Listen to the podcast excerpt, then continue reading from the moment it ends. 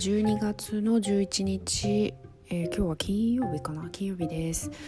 えー、と今日はねあの一緒に住んでいるフラットメイトのめいっ子ちゃんとおいっ子ちゃんよんさいとごさいがなんか今日来てるみたいで、今お昼ご飯を食べてるんですけど、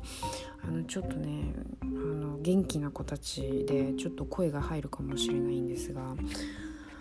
あの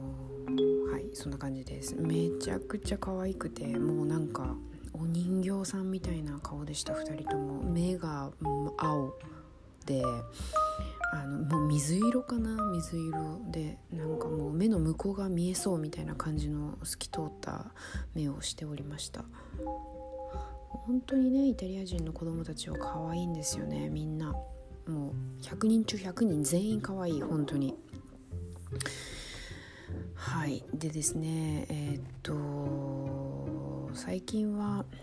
なんかミラノはねすごい寒い日が続いていて、まあ、雪が降ったり雨が降ったりね、あのお天気があんまり良くないんですけど、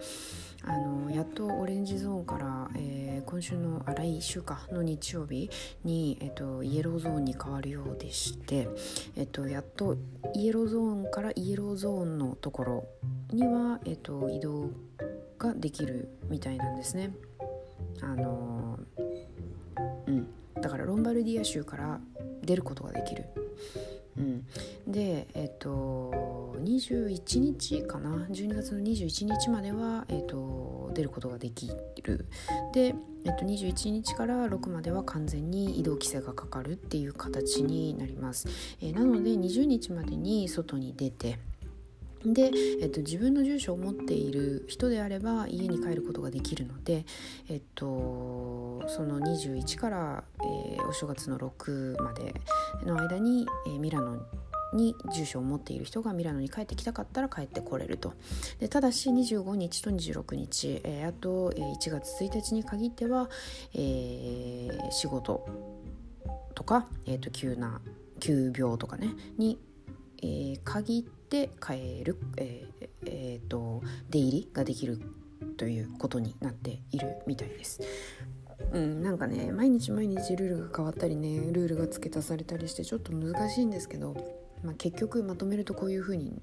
こういう風なことになるようですね、うん、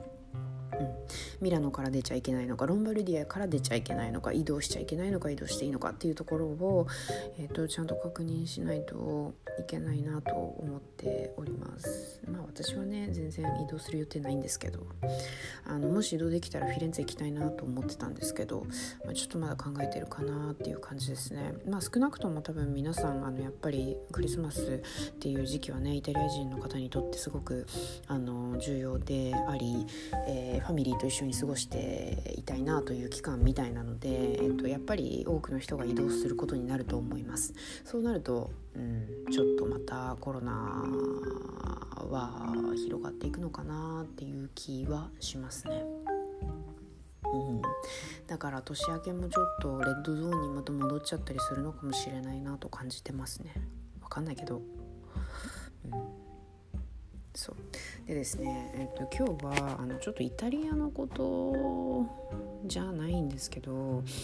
あの最近私がね出会った人、まあ、今まで私が日本で会社で働いていた時にもいたなこういう人という、えっと、人格の持ち主、私はあの心理学者でも何でもないのであの分からないんですけれども、特徴からするとこういう人はこれに当てはまるなっていうところをちょっとあのあのなんだろうな見つけたというか、えーと、話したいなと思います。えーまあなんね、何のことだかちょっと今のまとめじゃわからないと思うんですけど、えっと、要は今日話したいのは、えっと、パーソナリティについて話したいと思うんですけど、あの優しいのに理不尽な人ってたまにいると思うんですよね。で私は今までこの言葉を聞いたことがなかったんですけど、マニピュレーターっていう、えーと、なんだろう種類に分けられる人格の持ち主の人たちがいらっしゃるようでして、えー、っとそのねマニピュレー、マニピュレーターという言葉自体は私知らなかったんですけど、その内容をね読んでいくとね、ああこういう人いたわ確かにみたいな感じの内容だったので、ちょっとあのネットにあるねあの記事を若干読みながら、あのー、紹介紹介っていうか、うん、私が最近感じたことをね、えー、っと話していきたいと思います。というのも私私はなんかちょっとこれに当てはまる人をね最と最近最近っていうか最近じゃないな結構前から知ってたんですけど、あの出会いまして、なんかなんだろうな優しいんだけどなんか理不尽だなこいつって こ, こいつとか言っちゃダメですねこの人ってあの思っていたら、あこれだったのかと、この人はこのマニピュレーターだったのかと納得することができたので、分かんないですよ本当かどうかは、まあ、多くが当てはまるっていうだけなんですけど、あのそのことについてちょっとお話したいと思います。で、最初はいい人だなと思っていたはずなのに、関わりが多くなるにつれてなんだか自分の心が疲れていくって書いてあるんですね今この記事に。そういう人っていますよねたまに。なんかあ最初なんかすごい感じのいいなって思ってたんだけど、なんかちょっとずつこいつちょっとこれ今の言葉何なんだろうとか、嫌味なのそれとも嫌がらせみたいな。基本優しいのになんかちょこちょこちょこちょこトゲのあることというか、なんか引っかかる言葉を言ってくるなこの人みたいな人いますよねたまにね。うん、でなんかこの記事によるとですね、マニピュレーターっていうのは人を操るのがうまいらしいんですよ、うん、で親切っていう態度と理不尽っていう態度のふたつをこう持ち合わせている人なんですね。なので親切っていうところをこう見ていると惹かれていくんですよね人間は。この人親切だなっつって、でも理不尽な態度を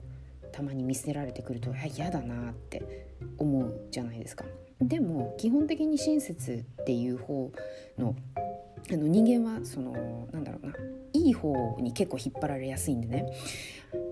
あのそっちに引っ張られながら嫌なことをちょこちょこちょこちょこされていくとね、自分の心がこう疲れてきちゃうんですよね。で、そのいいのか悪いのかちょっとわからないっていうこの不確実な感じがあのどんどんどんどん自分のストレスにこ私たちのねこう受ける側の方のストレスになっていくという、えー、ことらしいので、ちょっとこういうあの親切なのに理不尽な人に関してはあの付き合い方を結構ねあのえー、気をつけなきゃいけないよということが、簡単に言うとねそういうことがこの記事には書いてあるんですね、うん、で彼らの特徴としては厄介な部分は、最初のうちは協力的、とっても協力的で友好的、すごい優しい態度を示すので、一見人を攻撃しないような人に見えるんだけれども、でもある程度親しい関係になっていくと、あの私例えばね私の弱点を知っていくじゃないですか、あの親しい関係になっていくとね。そうするとその弱点をわざと攻撃的攻撃をしてくると。でその攻撃的な本性を見せて、私の、えっと、弱点をあえてなんだろう握って支配しようとする、うん、そういう特徴を持っている人たちのようなんですね、うん、すごい怖いよねでね、その人たちの話し方には特徴があるみたいなんですよ。でそれについてちょっと簡単にパッパッパって話していきたいと思います。あの間違えたくないのでね、あの記事を参考にさせていただきます、うん、でこの記事は、まあ、ユーアールエル 貼っとこうかな、うん、と思います。ちょっとこれねあの全く興味のない人は興味のない話だと思うのであの飛ばしていただいて結構なんですが、私的にはすごく興味があったというか、こういう人が今身近にいるのでね、あのあ自分気をつけなきゃなって若干思っております。そして私もこういう人になりたくないなと思ってます。はい。でこのマニピュレーターの人たちの話し方の特徴としては、あの割として否定をしがち、うん、あとは妄言を吐きがち、うん、で合理化をしてくる、何かと合理化をしてくる、あとは話題転換をしやすい、割とはぐらかしてくる、沈黙で威嚇をしてくる、罪悪感を抱かせてくる、あと羞恥心を刺激してくる、被害者を演じる、うん、あと忠実なしぼめをしもべを演じてくる、うん、人をそそのかす、責任を転嫁しやすい、無実を装う、あとこれ見よがしに威嚇する、うん、無知を装う、混乱を装う、これが特徴のようでして、まあ、これのこの特徴だけを読むとさ、いや普通にあのこれだけの何悪い部分があれば、いやこいつやべえじゃんって最初から思うじゃんって思うかもしれないんですけど、これをうまいこと、えーと操作しながら、えー、いや最初は嫌な感じを感じさせないように与えてくるっていうのがこうしたちの特徴のようですね、うん、で、えっと、この人たちの、えっと、具体的ななんだろうな、えー、話し方の内容について、えー、いくつかピックアップして書いてあるので、それもちょっと読んでいきたいんですけど、あのさっき妄言とか虚言を言うっていう話があったと思うんですけど、あの攻撃性パート、パーソナリティマニュピュレーターの人ですねは、どんなタイプであれ、えっと、目的のためならどんな手段も、えー、選ばない考え方をするようです。で、まあ割と嘘つきであり、えー、こちらを欺いてくるっていうふうに、えー、考えるのが基本のようです。重要な言葉を伝えずに嘘をつく方法はマニュピュレーターがよく、えー、使う方法であり、極めて見破りに、見破りにくいということです、うん、で事実をねじ曲げて嘘をつくっていう方法も、えー、っとしてくるようで、真相の大半をわざと伝えず、えー、肝心な部分をあえてね歪めて伝えて、相手に事の真相を秘密のままにしておくっていうやり方が、えっと、特徴のようです、うん、で否定をしがちな人も多いらしくて、あのー、うーん攻撃した本人がその事実を認めないっていう態度を取ってくるらしいです。で、攻撃者の、あの不適切な不適切な振る舞いを問いただす被害者は、えどうしたっていうの私がみたいな、え私は今何もしてないよね、ただあなたがそう思ってるだけじゃんみたいな言い方を、えー、してくるのが、えーと、手口だそうです。うん、怖いっすね。本当怖いな。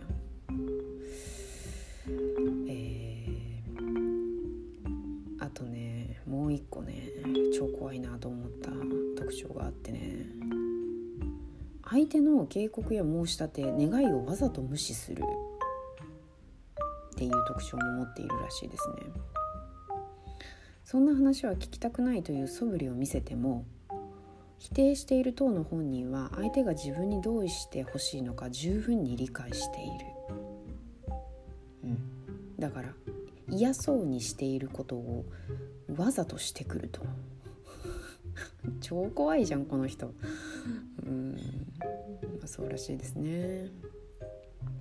はい、でさっき、えーと、話し方の特徴にも出てきました、相手に罪悪感を抱かせる。これね、私がその出会った人めちゃくちゃこれ当てはまってて、うわそうそうそうそうそうそうってすごい思ったんですけど、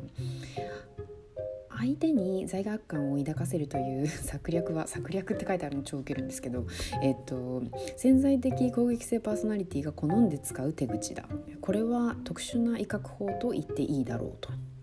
攻撃性パーソナリティ、あ、マニュピュレーターのことですね、は自分とは違うタイプの人間、特に、えー、自分とは全く異なった、えー、良心を持っており、そして健全な良心の持ち主の明らかな特徴とは罪悪感と羞恥心を感じ取れる能力だと信じていると。うん犠牲者が良心的に優れているほど、その良心につけ込んで相手の自信や不安を揺さぶり、自分の意に従わせて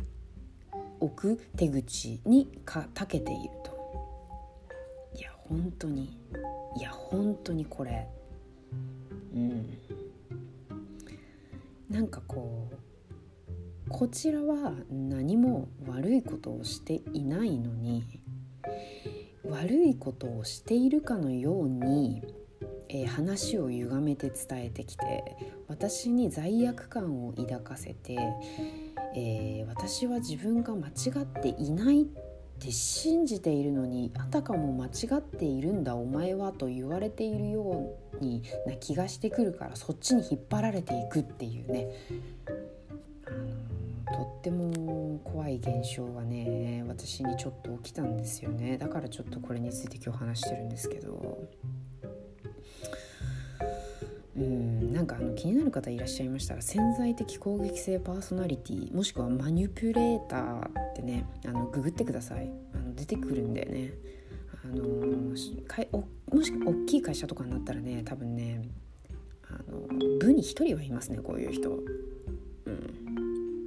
私の会社にはいましたね。あの日本で働いてた時の会社にはいましたね。この人やばいなって思いながら、私は無視し続けましたけどね、関わるのをやめましたね、その人からは。そうでね、あのこのマニピュレーターだなと思われる人たちとの関わり方については、あのまず逃げてしまうと、えっと、あこいつやべって思ったらもう逃げちゃう、もうその人との関係性を断つっていうのが一番のやり方のようですね。うん、いやでもこの人はいい人かもしれないなんて、あの望みを持っちゃいけないらしいですよ、うん、あのマニュピュレーターはマニュピュレーターなんでね、あのその人のパーソナリティはなかなか変わらないと思うんで、あのー、その人のいいところに目をつけて、あのーその人の良さ、いいところだけを見てあげようなんて、そんな優しさ持つ必要ないですね。あのこちらの心が疲れてしまって、こちらがやられてしまうのでね、うん、もう逃げるが勝ちですよ本当にって私は思いました、うん、だからね、あの私がその出会ってしまったというか、身近にいるあのマニピュレーターの人、まあ、マニピュレーターって決めつけたわけじゃないんですけど、私的にはそうだなと思う人がいるんですけど、あの、まあ、その人とはもうちょっとあの距離をも持ちながら、別にねもう私はあの連絡を取りませんとかそういう決めるわけじゃなく、あのスッとね、あの消えたいなと思っております、うん、怖いからね。私はなんだろうな、あの人になんだろうこうストレスを与えられているなという気持ちになることがストレス、もうストレスなんですね、うん、私が自分でストレスを作っていないことからストレスを受けていることがストレスなんですね、私にとっては。だからもうそういうことが起きた瞬間に逃げようと思うタイプなんですね、私は、うん、だからちょっと今回に関してはね、あのスッと消えようと思っております、うん、っていうことで、あの全然まとまった話し方ができなかったんですけれども、あのこのマニュピュレーターという、えっと、パーソナリティの方がこの世にはいらっしゃるということをですね、えっとちょっとでもね、あの頭の端っこに置いといていただいて、あ危険かもしれないと思ったら、あのまず自分を守って、えっと、逃げてしまってくださいというね、あの私の経験からの、あの思ったことを話した感じになりました、はい、ということでもうにじゅっぷん経つのでおしまいにします、えークリスマスの前にはもう一回ぐらい、えーと、イタリアのことについてお話できればなと思います。はい、以上です。